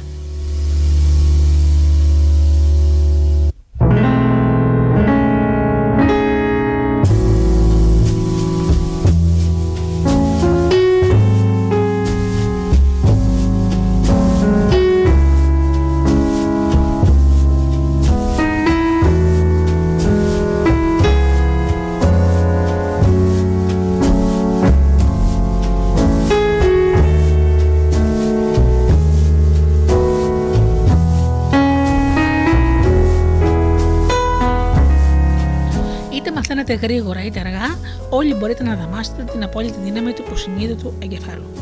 Είτε υπήρξατε πρικισμένο παιδί θαύμα, είτε αργός και σταθερός μαθητής, είναι πολύ ευεργετικό να γνωρίζετε ότι όλοι έχετε αυτή την ικανότητα. Μπορεί να είστε νευροχειρουργός, εθελοντής διασώστης σκύλων ή συνταξιούχος. Αλλά το μόνο που έχει τελικά σημασία είναι ότι αυτό το πρόγραμμα μπορεί να σας βοηθήσει να αφήσετε πίσω σας τα νυχτερινά τα χτεσινά βασανά σας και παράλληλα να γεμίσετε το μέλλον σας με στόχους, δύναμη και παραγωγικότητα. Εσείς και εγώ θα οραματιστούμε το πιο απίθανο μέλλον που σας περιμένει. Θα δείτε τον εαυτό σας να πραγματοποιεί τα όνειρά του. Από τη στιγμή που θα ανοιχτείτε στην υποβολή, θα εμφυτεύσετε θετικές σκέψεις στο υποσυνείδητό σας. Και κάποια στιγμή, είτε αύριο είτε την επόμενη Τρίτη, θα δείτε το συνειδητό σας να εφαρμόζει τις υποβολές σαν να είναι δεύτερη φύση. Πολλοί άνθρωποι σοκάρονται όταν ανακαλύπτουν πόσο εύκολο είναι να γίνουν αυτές οι υγιείς συμπεριφορές μέρος της καθημερινής συνειδητή ζωής. Ανεξάρτητα από το οικογενειακό ιστορικό σας ή οτιδήποτε έχετε περάσει μέχρι τώρα, αυτό που επιλέγετε να κάνετε σήμερα θα έχει την μεγαλύτερη επίδραση στο δικό σας αύριο. Αναρωτιέμαι πόσα υπέροχα πράγματα θα δημιουργήσετε και θα υλοποιήσετε πρώτα στο υποσυνείδητό σας και μετά στην καθημερινή συνειδητή ζωή σας, όσο είστε ξύπνοι, θα είναι θαυμάσιο να δείτε πως οι πράξεις σας θα βελτιώσουν τη ζωή σας, αλλά και θα κάνουν τον κόσμο σας ένα καλύτερο τόπο.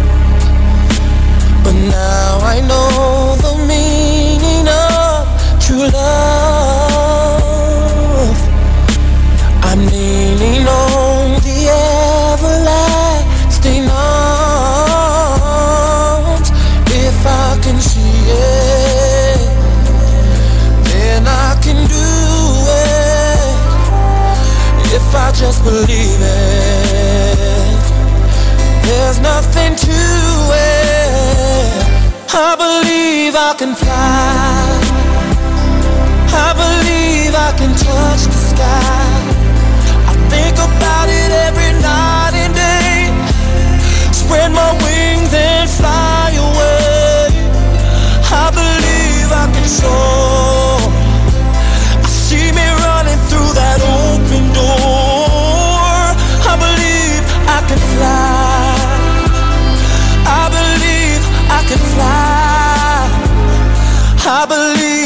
Can fly.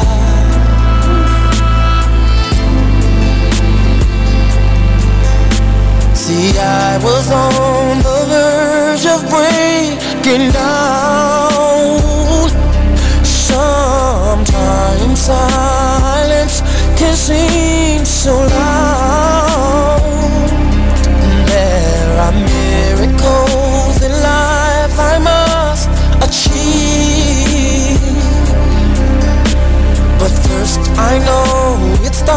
Starts inside of me. Oh, oh, oh, if I can see it,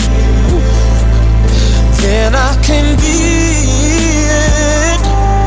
If I just believe it, there's nothing to it. I believe I can fly. I believe I can touch the sky.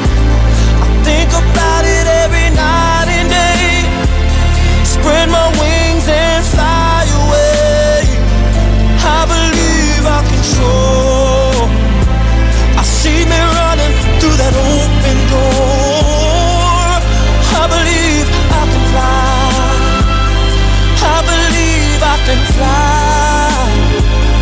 Oh, I believe I can fly. Hey, 'cause I believe in you. Oh, if I can see it,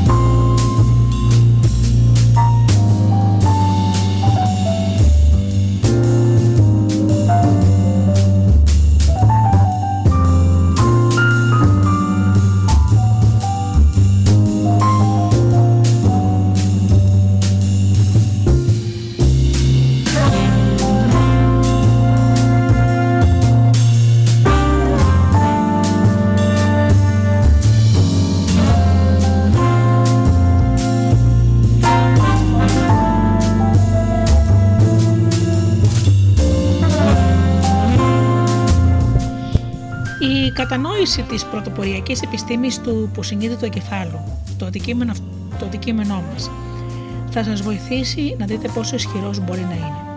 Η αντίληψη αυτής της επιστήμης του εγκεφάλου θα τροφοδοτήσει ακόμα περισσότερο τις πεπιθήσεις σας, γεγονός που μπορεί να βοηθήσει τις θεραπείες να δράσουν ακόμα πιο καλά. Όταν βιώσετε μια ψυχεδελική εμπειρία που θα σας κάνει να νιώσετε ότι οι βελτιώσεις στη ζωή σας έρχονται εύκολα και μαγικά, τότε θα καταλάβετε την επιστήμη πίσω από αυτό το συνέστημα. Δεν είναι συναρπαστικό να γνωρίζετε τι συμβαίνει μέσα στον εγκεφαλό σας. Φυσικά, αυτή η επιπλέον γνώση δεν είναι απαραίτητη για να λειτουργήσει η μαγεία του εγκεφάλου. Εάν σας ενδιαφέρει μόνο το τελικό αποτέλεσμα, πηγαίνετε απευθείας στις δυνατότητες που έχετε και αρχίστε να δουλεύετε με το πρόγραμμα της ε, της τεχνικής του οραματισμού του, του υποσυνείδητου. Ο επισυνείδητο ε, εγκέφαλος αποτελεί πραγματικό κομμάτι του, του εγκεφάλου μας που έχει μελετηθεί υποστημονικά. Δεν είναι κάποιο φαντασμαγορικό σοου ή θρύλε φαντασίε, παρόλο που η ιστορία που θα σας πω μπορεί να ακούγεται σαν εξωφρενικό σενάριο για ταινία του Hollywood. Πρόκειται για μια αληθινή αστυνομική υπόθεση απαγωγής, η υπόθεση Τσόου Τσίλα και δείχνει την επιστημονική δύναμη του υποσυνείδητου εγκεφάλου καθώς και την ικανότητά του να αποκτά πρόσβαση σε αναμνήσεις του παρελθόντος.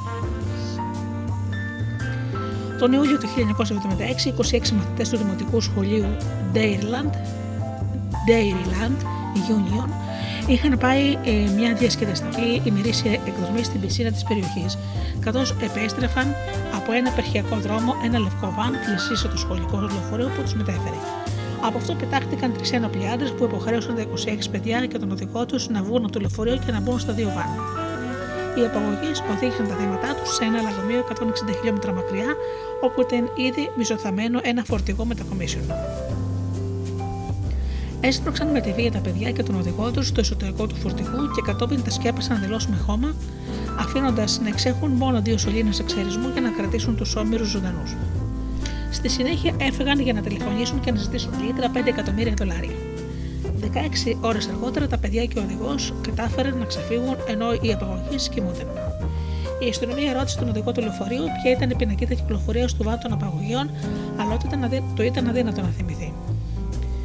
Το FBI κάλεσε τον δόκτωρα William Kroger, έναν γιατρό ο οποίος είχε γίνει ήδη πολύ γνωστό για την εργασία του με την ιατρική ύπνωση. Με τη βοήθεια της ύπνωση και του δόκτωρο Κρόγκερ, ο οδηγός του λεωφορείου κατάφερε να έρθει σε επαφή με το υποσυνείδητό του και να θυμηθεί όλα τα γράμματα και τους αριθμούς της πινακίδα κυκλοφορίας του βάν των απαγωγέων εκτός από ένα. Τελικά αποδόθηκε δικαιοσύνη και όλοι οι υπαγωγείς πήγαν φυλακή. Καλώς εχόντων των πραγμάτων, δεν θα χρειαστεί ποτέ να καταφύγετε στο υποσυνείδητό σας για να σας βοηθήσει στην ποινική έρευνα μιας απαγωγής. Θα θέλατε όμως ίσως να ανακαλέσετε κάποιες αναμνήσεις για εσά και να σας βοηθήσουν να καταλάβετε ποιοι είστε με ένα καινούριο τρόπο. Δυστυχώς, ορισμένες υποθέσεις της δεκαετίας του 1990, στις οποίες περιλαμβάνονται και ψευδείς κατηγορίες σατανιστική κακοποίηση που είχαν στηριχθεί σε ψεύτικες αναμνήσεις στις συνεδρίες των ασθενών, είχε χρησιμοποιηθεί μεταξύ άλλων τεχνικών και ύπνωση.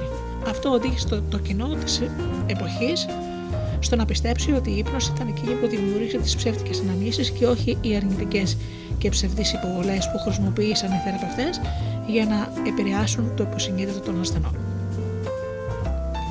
Αυτό το φαινόμενο δεν περιορίζεται αποκλειστικά στην ψυχολογία. Συναντάται επίσης σε νομικές υποθέσεις. Ακριβώς για αυτόν τον λόγο, οι δικηγόροι δεν επιτρέπεται να καθοδικήσουν τους μάρτυρες κατά τη διάρκεια των δικών. Θυμηθείτε ότι ο νους είναι σε γενικές γραμμές μια οντότητα πολύ δεκτική στις υποβολές. Παρά τις λανθασμένες αντιλήψεις σχετικά με την ύπνωση και την εσφαλμένη χρήση της που την κάνουν να φαίνεται τρομακτική, η ύπνωση δεν θα αποδώσει εάν εσείς δεν το θελήσετε και δεν το επιτρέψετε. Το θαύμα που του θα πρέπει να χρησιμοποιείτε μόνο προς το συμφέρον σας. Χρησιμοποιήστε αυτό το φαινόμενο προς όφελός σας με κάποιον που είναι με το μέρος σας. Δεν μπορώ να σας αναγκάσω να κάνετε πράγματα που δεν θέλετε και δεν μπορώ να σας κάνω πλήση κεφάλι. Με την άδειά σας, ωστόσο, ή ένας ειδικευμένος γιατρός ή διάφορα βιβλία που κυκλοφορούν μπορούν να σας βοηθήσουν να απομακρύνετε τις οδυνηρέ αναμνήσεις και να γίνετε πιο, παθασ... πιο παθιασμένοι και πιο παραγωγικοί. Εάν επιτρέψετε στον εαυτό σας να αφαιθεί, η μαγεία, εάν σας αρέσει αυτός ο όρος, μπορεί να αποτελέσει πράγματι ένα ισχυρό εργαλείο. Αναρωτιέμαι πώς θα σας βοηθήσει αυτό το τεκμηρωμένο πρόγραμμα να νιώσετε καλύτερα σήμερα, βοηθώντας σας να δημιουργήσετε ένα υπέροχο αύριο. Το υποσυνείδητο είναι εξαιρετικά αποτελεσματικό στην τοποθέτηση νέων ιχνών στον εγκέφαλο. Εάν έχετε δει την ταινία Η αιώνια ηλιακάδα ενός καθαρού μυαλού, ίσως να θυμάστε την μυθοπλαστική διαδικασία που βοήθησε το χαρακτήρα που υποδιόταν η Kate Winslet να ξεχάσει εντελώς τον πρώην φίλο της. Πλήρωσε ένα γιατρό για να διαγράψει την οδυνηρή ανάμνηση του πρώην της, ώστε να τη βοηθήσει να ξεπεράσει το χωρισμό τους. Η αξιοποίηση της δύναμης του υποσυνείδητου εγκεφάλου μπορεί να είναι πράγματι ό,τι κοντινότερο υπάρχει στην σύγχρονη επιστήμη με αυτή τη διαδικασία. Τα ονειρικά εγκεφαλικά κείμενα του υποσυνείδητου σας επιτρέπουν να γράψετε μια θετική ανάμνηση επάνω από μια αρνητική ανάμνηση, τουλάχιστον στα τμήματα εκείνα του εγκεφάλου που αποθηκεύουν εικόνες και αναμνήσεις. Αυτό μπορεί να σας βοηθήσει να αλλάξετε το συναισθηματικό φορτίο μιας ανάμνησης και να απαλλαγείτε από οδυνηρέ αναδρομές στο παρελθόν και την αγωνία που σας προκαλούν. Σε αντίθεση με την Kate Winslet, θα εξακολουθείτε να θυμάστε ποιος είναι ο πρώην σας, συγγνώμη βέβαια που σας απογοητεύω, και βλέπετε το τμήμα του εγκεφάλου σας που καταγράφει τα γεγονότα τα οποία αφορούν τον πρώην σας παραμένει άθικτο, το όνομά του που μένει κτλ. Αλλά το τμήμα του εγκεφάλου που καταγράφει τον τρόπο που αισθάνεστε γι' αυτόν θα μπορούσε να τροποποιηθεί ελαφρώς. Εάν σας απάτησε 7 φορές, το υποσυνείδητό σας θα σας αναλογοποιήσει ώστε να τον αφήσετε πίσω σας και να μην επανέρχεστε σε αυτόν ξανά και ξανά. Θα θέλετε να σας θυμίζει κάποιος πόσο ισχυροί και ανθεκτικοί είστε; Θα θέλετε να ρίξετε μια κλεφτή ματιά στο καλύτερο σενάριο του μέλλοντός σας και να δείτε τον εαυτό σας με κάποιον που σας αξίζει; Αναρωτιέμαι εάν θα εκπλαγείτε όταν ανακαλύψετε ότι μέσα από τη μαγεία του υποσυνείδητου εγκεφάλου που έχει τη δύναμη να αλλάξετε τη ζωή, θα μπορέσετε να αλλάξετε το πώς νιώθετε για έναν πρώην, ένα τραύμα ή μια οποιαδήποτε αρνητική εμπειρία. Η τεχνική οραματισμού του υποσυνείδητου μπορεί να σας βοηθήσει να γίνετε πιο διορατικοί και να δείτε τη ζωή σας μέσα από ένα πιο αισιόδοξο φακό ή ίσως να καταλάβετε γιατί ορισμένες καταστάσεις ή άτομα αποτελούν την αχίλιο πτέρνα σας στη σημερινή ζωή σας. Πολλοί άνθρωποι βρίσκουν μεγάλη παρηγοριά και βάζουν τα πράγματα στις σωστές διαστάσεις τους όταν καταλαβαίνουν πραγματικά γιατί ενεργοποιούνται τα ευαίσθητα σημεία τους. Και με την κατανόηση δίνεται ευκαιρία να θεραπευτούν οι γενεσιουργές αιτίες μια για πάντα.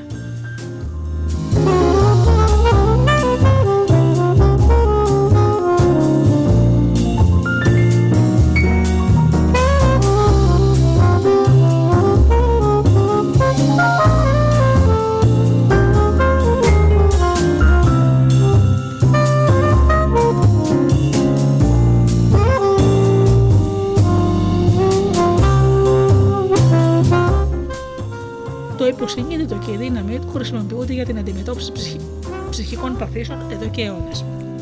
Ο δόκτωρας Φραντς Μέσμερ θεωρείται ο πρώτος γιατρός που απέδειξε ότι ο εγκέφαλος έχει την ικανότητα να αλλάζει το σώμα μέσω της επιβολή.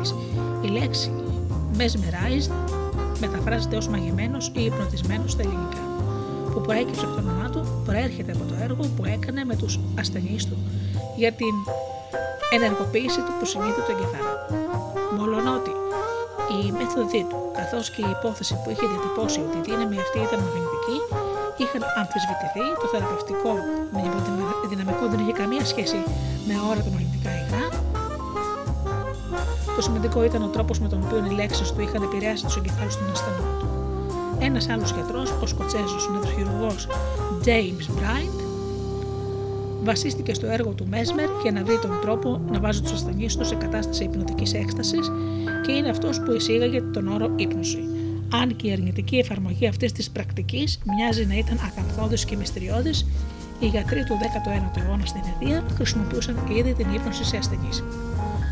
Ο αναγνωρισμένος ερευνητής της ύπνωσης Herbert Spingel που έγινε αργότερα καθηγητής ψυχιατρικής στο Πανεπιστήμιο της Κολούμπια, χρησιμοποίησε την ύπνωση για να θεραπεύσει στρατιώτες που είχαν τραυματιστεί στη Βόρεια Αφρική κατά τη διάρκεια του Δεύτερου Παγκόσμιου Πολέμου. Χρησιμοποίησε επίσης την ύπνωση για να αντιμετωπίσει αγχώδει διταραχέ και θυσμούς. Παρά το γεγονός ότι οι τεχνικές του Σπίγγελ ήταν αποτελεσματικές και μαγικές, η χρήση τους στην περίοδο που τους πρωτοεφάρμοσε έπλεσε ένα πέλαγος αμφισβητήσεων. Ο ίδιος ο Δ. Σπίγκελ πάντως δεν παρέλειψε να ευχαριστήσει τους διάφορους τσαρλατάνους του που όπως έγραψε ήταν οι κύριοι χρήστες της ύπνωσης στα τέλη της δεκαετίας του 1930. Όπως είπε, είμαστε υπόχρεοι σε όλους αυτούς τους τσαρλατάνους που κράτησαν την πρακτική ζωντανή μέχρι να αρχίσει η ιατρική κοινότητα να διερευνά και να ανακαλύπτει πόσο χρήσιμο εργαλείο είναι ο υπνοτισμός. Ο Σπίγκελ ήταν ένας από τους επαγγελματίες που βοηθούσαν να καταστεί η ύπνωση ευυπόλυτη και αξιόπιστη, ειδικά για ιατρικούς σκοπούς. Το 1981 ο Σπίγκελ ανέφερε τα εξής. Η επικρατούσα και λανθασμένη συμπεριφορά στην πρακτική της ιατρικής συνίσταται στη χρήση ενός χαπιού ή ενός νηστελιού ή ενός μικροεργαλείου για την επίλυση προβλημάτων. Η σύγχρονη ιατρική δίνει τόσο μεγάλη έμφαση στην προηγούμενη τεχνολογία και στα φάρμακα που συχνά παραβλέπει το παλαιότερο και ενίοτε αποτελεσματικότερο θεραπευτικό μέσο που έχουν οι άνθρωποι, το μυαλό τους. Η ιατρική καταφεύγει στο μυαλό ως τελευταία λύση αντί να ξεκινάει από αυτό. Δυστυχώς τα λόγια που εξακολουθούν να ισχύουν σε μεγάλο βαθμό ακόμη και σήμερα. Ο γιος του, δόκτωρο David Spiegel, συνεχίζει το έργο του πατέρα του στην ιατρική σχολή του Πανεπιστημίου του Στάνφορντ. Δημοσίευσε πρόσφατα μια μελέτη που αφορούσε την ύπνωση σε συνδυασμό με απεικόνιση του εγκεφάλου. Στη μελέτη αυτή υπάρχουν δύο συναρπαστικά ευρήματα. Πρώτον, η ύπνωση αύξησε τι συνδέσει μεταξύ ανατομικών δομών του εγκεφάλου, συγκεκριμένα του προμετωπιαίου οφλίου και της νήσου Ρέιλ, γεγονός που ενδεχομένως εξηγεί τον τρόπο με τον οποίο ο υποσυνείδητο εγκέφαλος ελέγχει τι συμβαίνει στο σώμα. Άρα, για αυτόν τον λόγο, το υποσυνείδητο μπορεί να κάνει πράγματα που δεν μπορούν να κάνουν ούτε τα φάρμακα ούτε το συνείδητό μας. Δεύτερον, το υποσυνείδητο μείωσε τι συνδέσει μεταξύ κάποιων άλλων ανατομικών δομών του εγκεφάλου, συγκεκριμένα του έξω ραχαίου προμετωπίου φλοιού, του έσω προμετωπίου φλοιού και του φλοιού της οπίστιας μοίρας της έλικας του προσαγωγείου. Αυτή ακριβώς είναι η επίδραση που μας ενθουσιάζει, γιατί μας χαρίζει μια γαλήνια άγνοια των πράξεών μας. Όταν θα σας έχω εμφυτεύσει θετικές σκέψεις κατά όταν θα σας έχουν εμφυτευτεί κάποιες θετικές σκέψεις κατά τη διάρκεια μιας συνεδρίας οραματισμού του, του υποσυνείδητου, θα δείτε ότι αργότερα θα ξεκινάτε τη δεδομένη υγιεινή δραστηριότητα χωρίς να χρειαστεί να τη σκεφτείτε καθόλου. Όλα θα μοιάζουν τόσο εύκολα και αβίαστα σαν να έγιναν εντελώς τυχαία. Να κάτι υπέροχο, έτσι δεν είναι; Σήμερα, χάρη σε αυτές τις μελέτες απεικόνησης του εγκεφάλου, μπορούμε να δούμε και να κατανοήσουμε τι πραγματικά συμβαίνει στον εγκέφαλο όταν το προσυνείδητο αναλαμβάνει δράση. Μια άλλη μελέτη ύπνωση με παράλληλη απεικόνηση του, του εγκεφάλου διεξήχθη από τον δόκτορα Αμίρ Ρας, που φέρει τον τίτλο του Canada Research Chair στην γνωσιακή νευροεπιστήμη της προσοχής τόσο στο Πανεπιστήμιο Μακκίλ όσο και στο Εβραϊκό Γενικό Κρατικό Νοσοκομείο. Η μελέτη αυτή τον οδήγησε στο συμπέρασμα ότι η ύπνωση μπορεί να αλλάξει την εστιακή εγκεφαλική δραστηριότητα με έναν τρόπο που κανένα από τα φάρμακα που έχουμε στη διάθεσή μας δεν είναι σε θέση να πετύχει. Οι συμμετέχοντες αυτές τις μελέτες τέθηκαν σε κατάσταση ύπνωσης και έλαβαν την πληροφορία ότι οι λέξεις που θα έβλεπαν αργότερα θα ήταν αλαμπορνέζικα και θα έμοιασαν με τους χαρακτήρες των γραμμάτων σε μια ξένη γλώσσα. Στη συνέχεια υποβλήθηκαν σε ένα τεστ με τη χρήση ενός πολύ συνηθισμένου ερευνητικού εργαλείου που ονομάζεται δοκιμασία Stroop. Είναι πιθανό να έχετε ήδη συναντήσει κάποια παραλλαγή του. Πρόκειται για μια από τις πιο διάσημες και ευρέως χρησιμοποιούμενες δοκιμασίες στη σύγχρονη ψυχολογία. Η λέξη πράσινο είναι εκτυπωμένη με κόκκινο χρώμα και η λέξη κίτρινο είναι εκτυπωμένη με μπλε χρώμα. Επίσης, η δοκιμασία αυτή ενεργοποιεί μια γνωστική σύγκρουση στον εγκέφαλο συνήθως είναι δύσκολο να αναγνωριστεί το χρώμα γρήγορα και με ακρίβεια. Παραδόξως όμως, στη μελέτη του Dr. Στράζ, το υποσυγκίνητο απενεργοποίησε αυτό το φυσικό φαινόμενο και οι συμμετέχοντες αντέδρασαν, αντέδρασαν σαν οι λέξεις που διάβαζαν ήταν γραμμένες σε μια ξένη γλώσσα. Κατάφεραν να ονομάσουν τα χρώματα εύκολα και γρήγορα σε αντίθεση με τους περισσότερους συμμετέχοντες που υποβάλλονταν σε αυτή τη δοκιμασία μια μαγνητική τομογραφία εγκεφάλου, λειτουργική απεικόνηση μαγνητικού συντονισμού, έδειξε τι είχε συμβεί στο υποσυνείδητο εγκέφαλο. Η υποβολή που δόθηκε στον συμμετέχοντα ενώ βρισκόταν σε κατάσταση ύπνωσης μείωσε τη δραστηριότητα σε μια περιοχή του εγκεφάλου που ονομάζεται φλοιό της πρόστιας μοίρας της έλικας του προσαγωγείου, η οποία επηρεάζεται από την δικαιομασία τρόπο. Άλλες περιοχές που είχαν επηρεαστεί ήταν ο προμετωπιαίος φλοιό, ο βραγματικός φλοιό, ο θάλαμος και η νήσος του Ρέιλ. Ναι, το υποσυνείδητο διαθέτει τη μοναδική ικανότητα να ενεργοποιεί και να απενεργοποιεί κάθε είδους δομές και συστήματα στον εγκέφαλο. Ένα από τα πολλά ταλέντα που έχει είναι ότι μπορεί να αυξήσει τη δεκτικότητα σε υποβολές, να αλλάξει την αίσθηση του χρόνου και του χώρου, ακόμα και να δημιουργήσει θετικές ή αρνητικές ψευδεστήσεις. Δεν θα ήταν πολύ ωραίο να εξαφανιστούν όλες οι νευρώσεις και οι κακές σας συνήθειες, όπως ακριβώς έδειξε αυτή η μελέτη, το υποσυνείδητο μπορεί να κάνει τα πάντα. Ο υποσυνείδητο εγκέφαλος έχει την ικανότητα να αλλάζει την επεξεργασία από το κέντρο προς την περιφέρεια που οργανώνει τα αισθητηριακά δεδομένα τα οποία προέρχονται από την περιφέρεια και οδηγούνται προς το κέντρο. Εάν μπορέσετε να αλλάξετε την επεξεργασία από το κέντρο προς την περιφέρεια, τότε αυτό θα είναι πολύ περισσότερο από μια απλή αναθεώρηση του τρόπου με τον οποίο βλέπετε κάτι, όπως θα διαπιστώσετε. Στην πραγματικότητα μπορεί να μην μπορείτε καν να δείτε ένα τσιγάρο ή ένα ψυκτικό. Η επεξεργασία από το κέντρο προς την περιφέρεια συνοψίζεται πάρα πολύ ωραίο σε ένα άρθρο της εφημερίδας New York Times για την ύπνωση. Εάν πιστεί το ανώτερο επίπεδο των δεδομένων, τότε το κατώτερο θα υπερκεραστεί.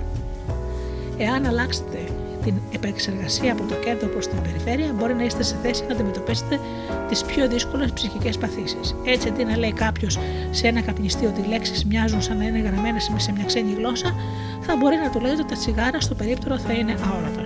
Κατά πάσα πιθανότητα, την επόμενη φορά που αυτό το άτομο θα βρεθεί μπροστά στο περίπτερο, θα αγνοήσει εντελώς τα τσιγάρα και αργότερα θα εκπλαγεί με το πόσο εύκολα θα είναι αυτό. Δεδομένου ότι αυτά τα τμήματα του εγκεφάλου εμπλέκονται στον πόνο, όπως είναι το εγκέφαλος, μπορεί επίσης να χρησιμοποιηθεί για την ανακούφιση του πόνου.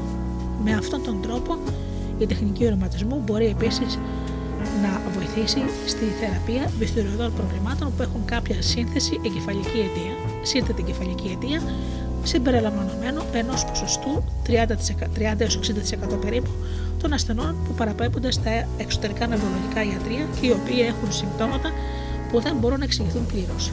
Για εσάς, αναρωτιέμαι αν θα μπορούσε να είναι χρήσιμο να γίνει η άσκηση ένα ευχάριστο, εύκολο και αβίωστο μέρος της καθημερινής σας ρουτίνα. Ή εάν θα σας χαροποιήσει το γεγονός ότι θα γίνετε πιο παραγωγικοί, πιο σίγουροι και θαρελέοι από ό,τι ποτέ για να επιδιώξετε τους στόχους σας. Αυτό είναι εφικτό με τη βοήθεια της τεχνικής οραματισμού του υποσυνείδητου. Μια, μια διαφωτιστική μελέτη του 2004 χρησιμοποίησε μαγνητικές τομογραφίες εγκεφάλου για να δείξει την απόλυτη δύναμη του υποσυνείδητου εγκεφάλου. Σε μια αντίθεση σε μια απλή μαγνητική τομογραφία, η fMRI μπορεί να εντοπίσει μεταβολές στην αιματική ροή καθώς και άλλες μεταβολικές αλλαγές στον εγκέφαλο.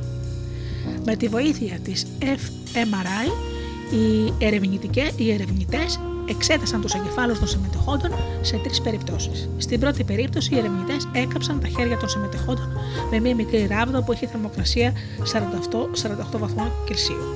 Στη δεύτερη περίπτωση, ζήτησαν από τους συμμετέχοντες να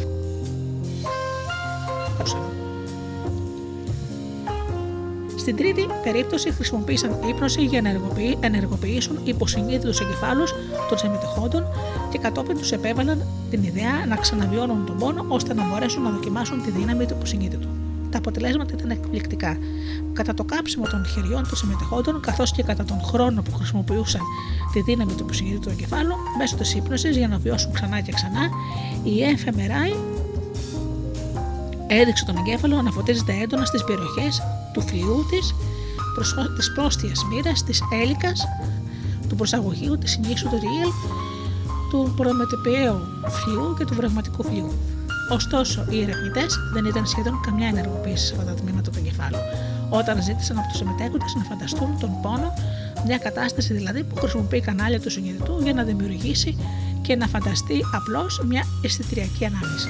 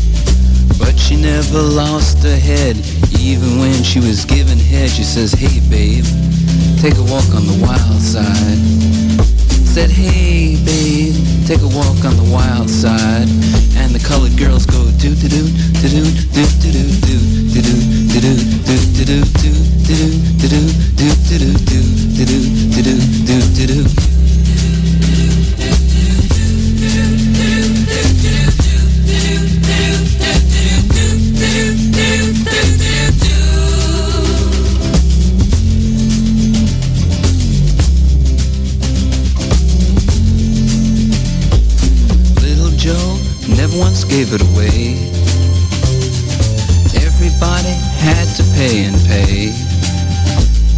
A hustle here and a hustle there. New York City is the place where they said, hey babe, take a walk on the wild side. I said, hey Joe, take a walk on the wild side.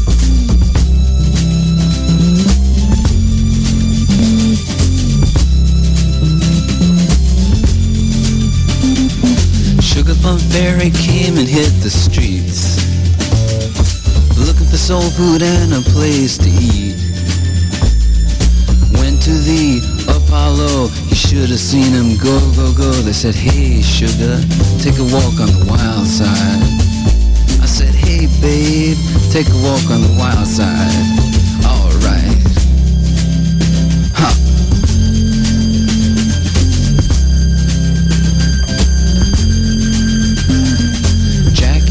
just speeding away. Thought she was Jim Dean for a day.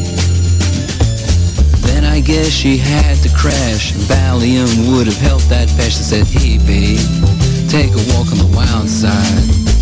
I said, hey honey, take a walk on the wild side. And the colored girls say, do do do do do do do do do do do do do do do do do do do do do do do do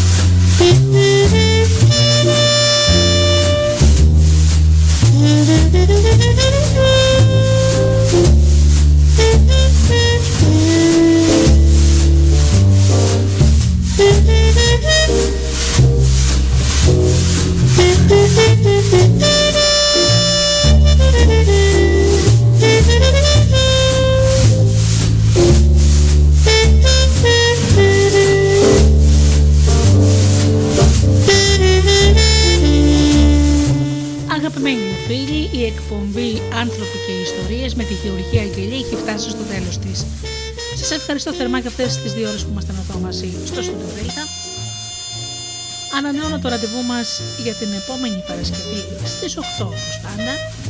Όσο το φίλοι μου σας εύχομαι να περνάτε καλά, να είστε καλά και αγαπήστε τον άνθρωπο που βλέπετε κάθε μέρα στον καθρέφτη. Καλό σας βράδυ.